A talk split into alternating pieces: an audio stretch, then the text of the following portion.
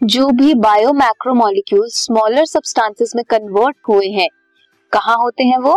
Duodenum region of small intestine में। Small intestine का जो फ़र्स्ट पार्ट है दैट इज़ ड्यूडेनम वहाँ पे सिंपल सब्सटेंसेस की ब्रेक डाउन होकर सारे सब्सटेंसेस आते हैं।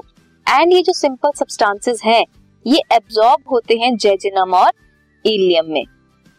बाकी जितने भी रिमेनिंग सब्सटेंसेस हैं जो एब्जॉर्ब नहीं हुए जेजिनम और इलियम में, वो undigested and unabsorbed absorbed substances हैं, जो पास आउट होते हैं लार्ज इंटेस्टाइन में।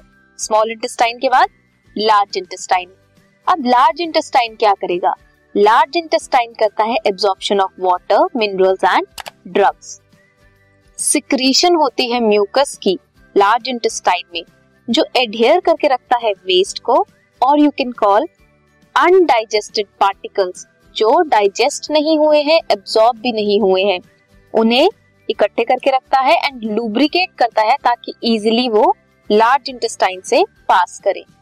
Undigested unabsorb substances pass out होते हैं in the form of faeces faeces of faecal matter enter करता है सीकम में। सीकम क्या है?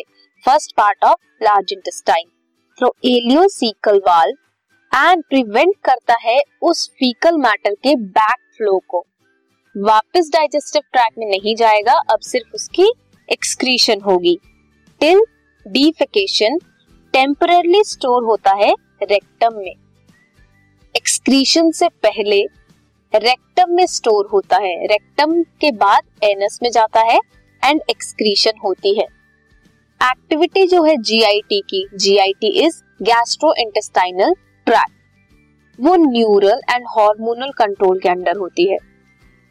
ब्रेन में एक्शंस होंगे, न्यूरल एक्शंस, हार्मोन्स प्रोड्यूस होंगे, उसके ऊपर भी डिपेंड करती है हमारी डाइजेशन।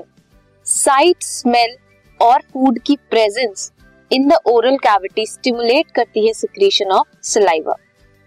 For example, आपके घर पे अगर आपकी फेवरेट कोई डिश बनी है, उसकी जैसे ही खुशबू आपको आती है, आपके मुँह में पानी आ जाता है सलाइवा की सिक्रीशन स्टिमुलेट हो जाती है।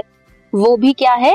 क्या करता है? ओरल कैविटी में स्टिमुलेशन होती है सलाइवा के सिक्रीशन की। इफ़ आप सिर्फ़ खाने को देखो या फिर स्मेल करो। Gastric and intestinal secretion are stimulated by neural signals muscular activities हैं जितनी भी एलिमेंट्री कैनाल में they are moderated by neural mechanisms hormonal control जो है सिक्रीशन का डाइजेस्टिव ट्रैक में they are carried out by local hormones जो कि प्रोड्यूस होते हैं by gastric and intestinal mucosa इसके बाद we will study that absorption कैसे होती है डाइजेस्टेड प्रोडक्ट्स की। अब फ़ूड डाइजेस्ट हुआ, अब उनकी एब्जॉर्प्शन भी ज़रूरी है, वो हम नेक्स्ट स्लाइड्स में कवर करेंगे।